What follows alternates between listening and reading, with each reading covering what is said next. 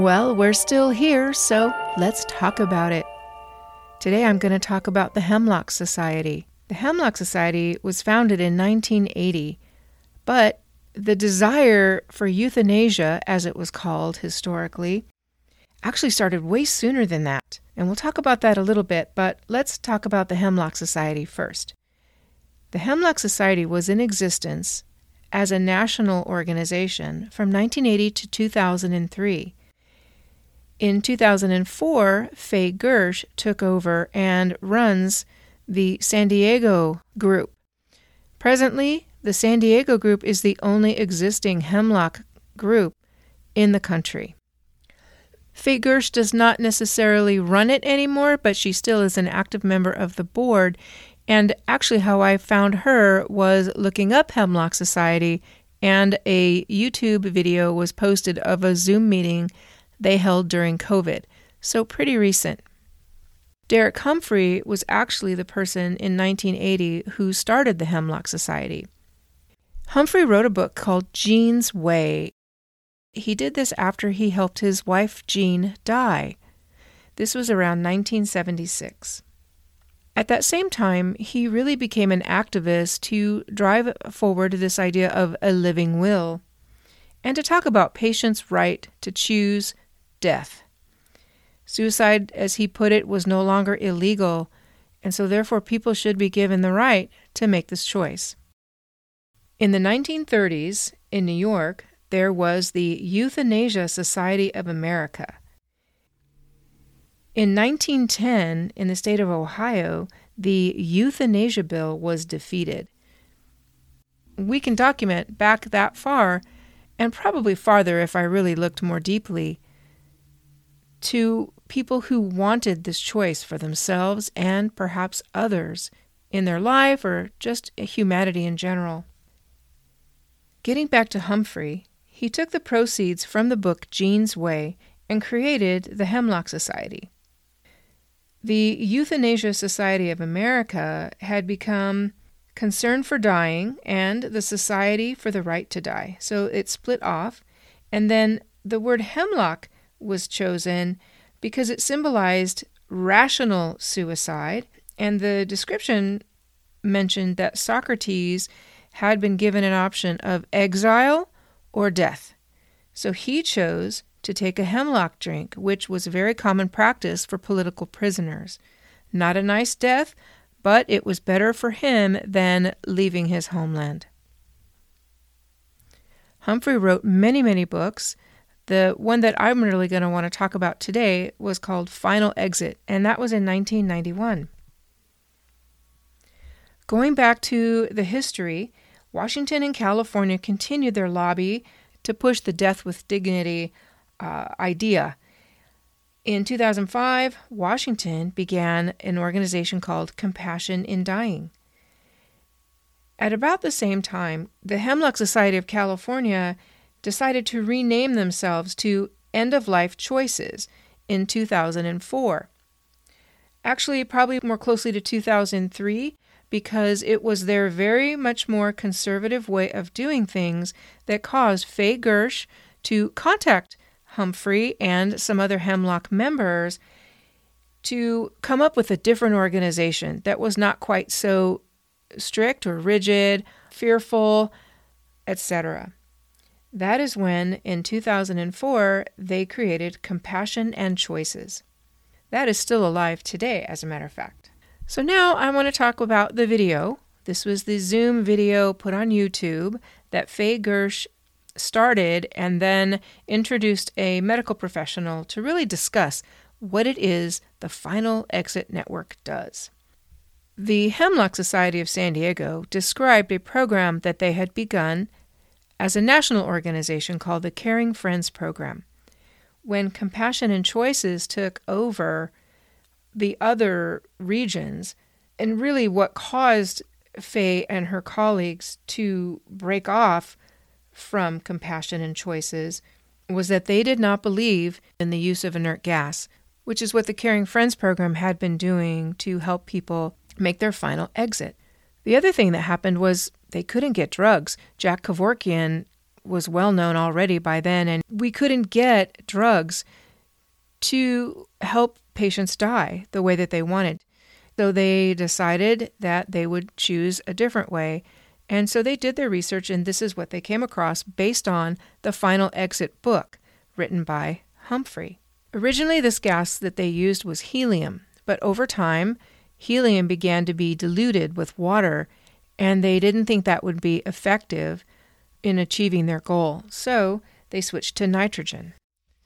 I want to point out here as well that the idea of the Caring Friends Network was not approved by Compassion and Choices, but I think I want to share with you almost their motto about this final exit, this self deliverance of a means to help yourself end your life or hasten your death.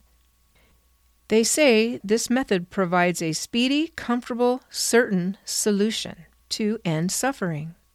They also, in this Zoom meeting, compared the Oregon model, which I talked about a while back, and what the Final Exit Network model offers. The Oregon model is adopted in 10 states only, whereas the FEN model, because they don't use prescriptions that are prescribed by medical doctors, it's available in all states. The Oregon model requires doctor's prescription for the medication cocktail that the person has to consume or swallow. The Final Exit Network model uses civilians, these guides, medical doctors who are on the medical evaluation committee, but are not assisting any patient in their final exit. With the Oregon model, a patient can choose to die alone. With the FEN model, two guides are present at that time, along with any family members that the, the client, as they call them, chooses.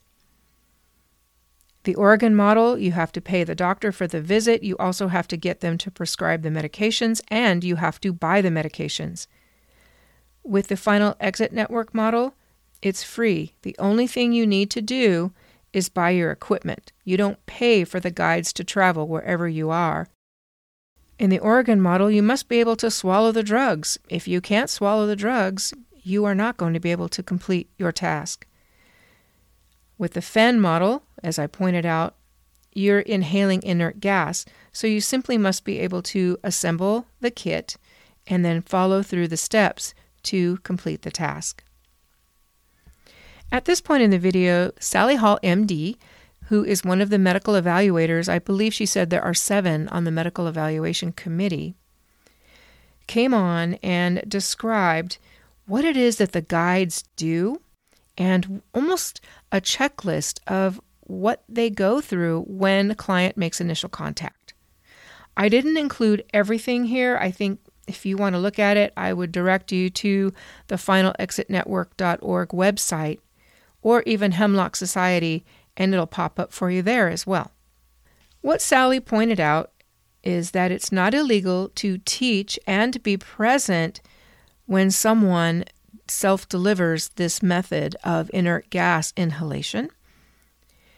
They can teach the process, they can have the person demonstrate to show that they know how to do it and are capable of following instructions, but they cannot assist they may not also provide the means. And they must determine that the person is capable and able to assemble the equipment and is mentally capable of understanding what they're doing. So, a person would, would reach out to contact the Final Exit Network. They would perform an initial triage to determine whether the criteria they have are being met. And there's some basic questions that'll get you past call number one and begin the lengthy process here. What is considered a main criteria is for a person, a client, to have irreversible medical conditions that seriously degrade a person's life. They describe this as something such that would cause somebody to be in a care facility, unable to carry out their wishes of end of life or hastening their death. They must complete a personal statement as well. It's a page long, and they said it takes about 45 minutes to do that. But they describe their illness, they describe why they want to do this, and a little bit about their personal life, etc. If they describe mental illness, they cannot be accepted and the relationship ends there. This is just to ensure that we're not dealing with someone with depression because right now the law does not recognize that as a viable option for self deliverance of medication. The next thing that they do is provide a safeguard to ensure that this is a voluntary decision to exit within a year or less and that it was not being forced on them by anybody else. The next step, then, if they get that portion completed, is they would submit their medical records. These medical records would be reviewed by the Medical Evaluation Committee, and in this case, three doctors from that committee of seven must agree unanimously that this person, this client, would be able to receive services. If two out of the three agree, they may invite a third, but if they can only get two, then the relationship ends right there and they don't go any further. If they pass the medical records and the personal statement and initial triage portion, then they would be called and interviewed by a trained guide. This is again just to get to know them personally, find out about their life situation, who lives with them, who they may want to attend their exit, and to explain the method and whether or not they can manage the equipment. That takes care of the next part. The next visit, actually, to the home happens when the client decides, yes, I've met all the parameters. Yes, I still want to go through with it. Yes, I've purchased the equipment and I have it in my home. At that time, two senior guides will attend the person's home to meet them personally, to meet whoever is going to be in attendance personally, to get an idea of the layout of the home and their lifestyle, uh, just anything to really make it a more personal experience. They also, at that time, designate who they want to discover the body. And I'm putting this in air quotes because those people were there. They saw what happened, they know. But what they do is choose someone who is out of town or off site somewhere that I guess have an alibi that would say something along the lines of, and this came from Dr. Hall I have a friend who is very, very ill, struggling with a serious illness. I haven't heard from them in a while, and I wonder if you might go check on them. When the authorities go to do this welfare check, is when they would discover the body. Then they would make their report, and the coroner would be called, and then the process goes from there. The other thing that is required here is your final wishes must be in order, whether you want burial, cremation, etc also, they really encourage any unspoken conversations to take place, that you don't keep it a secret from anyone who is important in your life. Dr. Hall described two situations that happened to her personally as a senior guide. There was a gentleman who had two adult kids who were quite religious. He didn't really want them to know because he knew that they would oppose. However, Dr. Sally Hall encouraged him to inform his children because she described this scenario of him choosing to die and the kids finding out after the fact could have been very devastating to them. So the gentleman did so, informed his children. The children vehemently disagreed with his decision, contacted the authorities, and had him committed against his will. This is not the end that he wanted, of course. Dr. Hall didn't indicate, but I'm assuming that his window closed then because he had been committed, and then that would probably attach a mental capacity diagnosis, which would immediately disqualify him from being able to participate in this inert gas method of self deliverance and final exit. The next story that Dr. Hall related was of a woman who had a sister who was very religious and was an attorney. The sister very strongly disagreed with what her sister was wanting to do and told her so and just refused and refused and refused. the senior guide, Dr. Hall, and her partner spoke with the sister, and as they developed a relationship with the client, the sister began to sow the seeds that had been planted by the guides about why this should be the sister's opinion and the sister's decision. It became a sense of awareness that the attorney slash religious sister had of what her sister was suffering and why she was choosing this, and ultimately understood and agreed with the sister's decision. So there you have a positive end, if you want to call it that, and a negative end. One person was able to see her wishes through to her final exit, the other was not. There's a couple of movies that Dr. Hall mentioned. The first one was called Still Alice. This was about a woman with dementia who had decided when the time was right, she was going to end her own life. She had been stockpiling medications. She put a little note on her computer that would pop up so that at that time she knew it was time to get the medications that she had hidden and end her life. That way, no one would have to know, no legality issues would be present.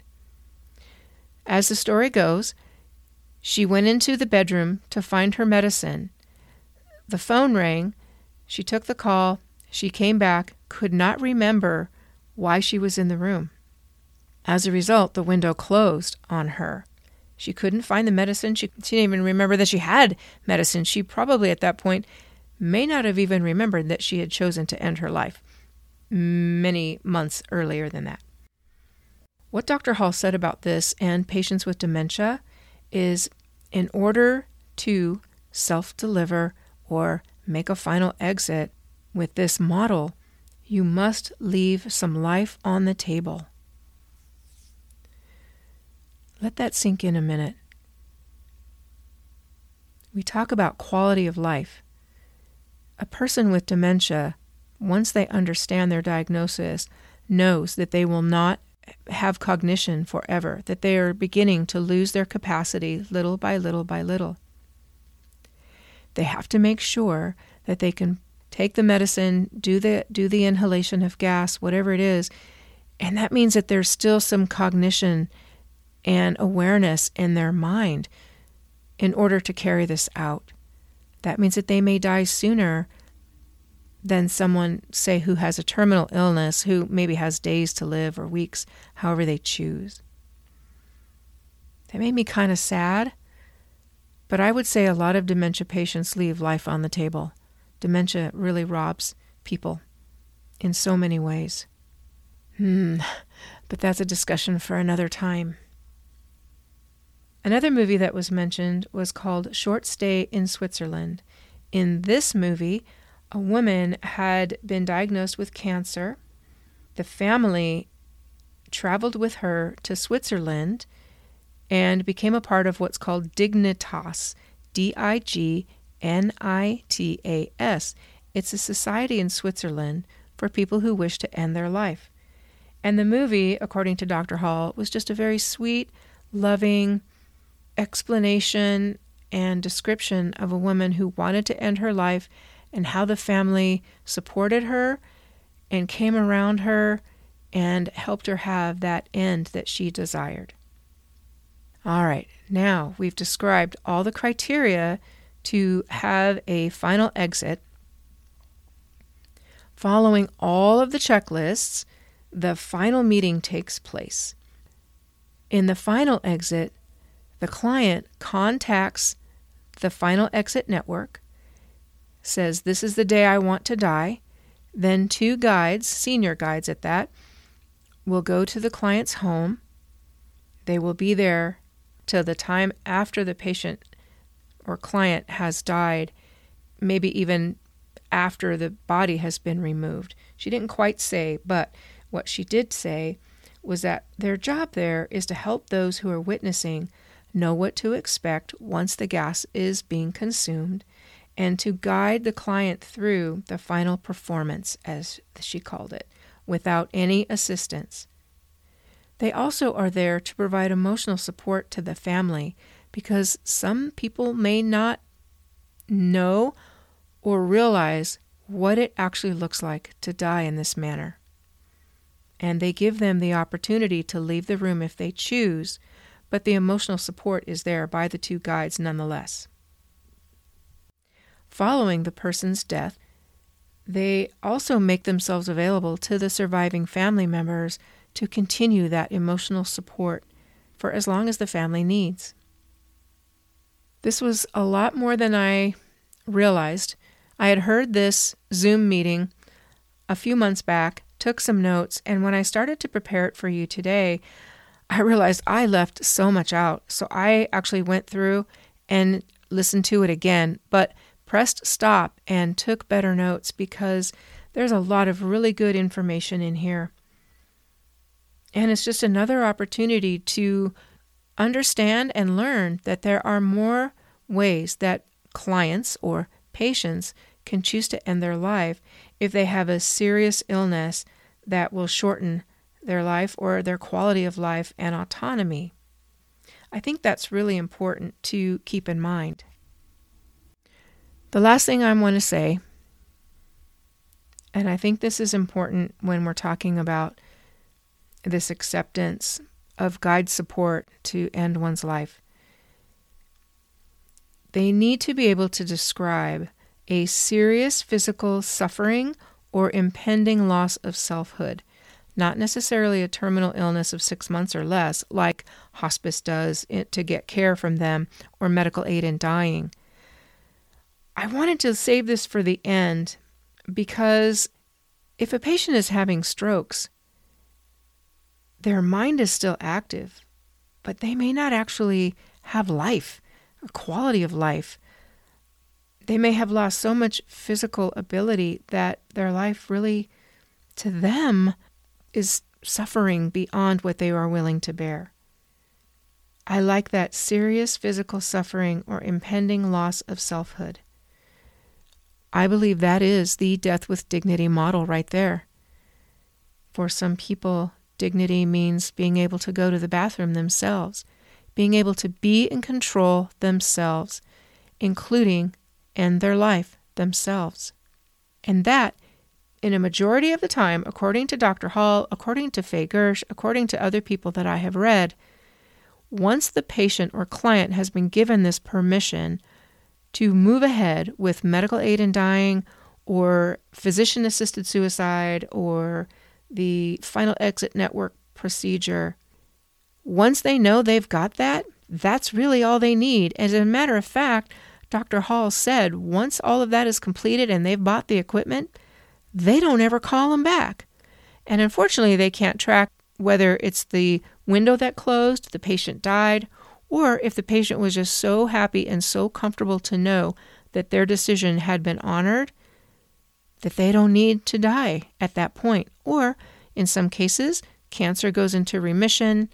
And we've talked about this before, where hospice care becomes so important in their lives that they actually are doing better physically than they were when they made this decision.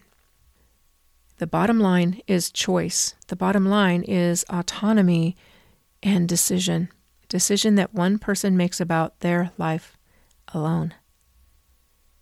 Not that they don't involve loved ones, because they absolutely should.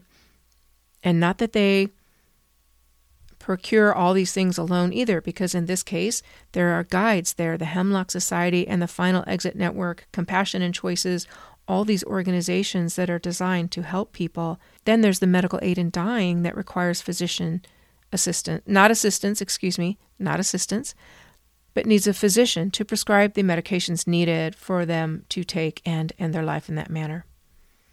That was a lot. I usually try not to go this long, but I hope that you learned a lot, probably more than you thought you would, about the Hemlock Society and the Final Exit Network. But I hope that it wraps it up for you in a way that you can see how important it is to some people that they are given this choice and why even the medical aid and dying community is looking to get more than 10 states to approve of their method of ending one's life. I'm glad you were here. Bye bye. Thanks for listening today. You can go to my website for more articles, little news pieces, or a transcript of this podcast. The website is whilewe'restillhere.com. If you'd like to join the conversation, you can send me an email too. Thanks again, and until next time, take care.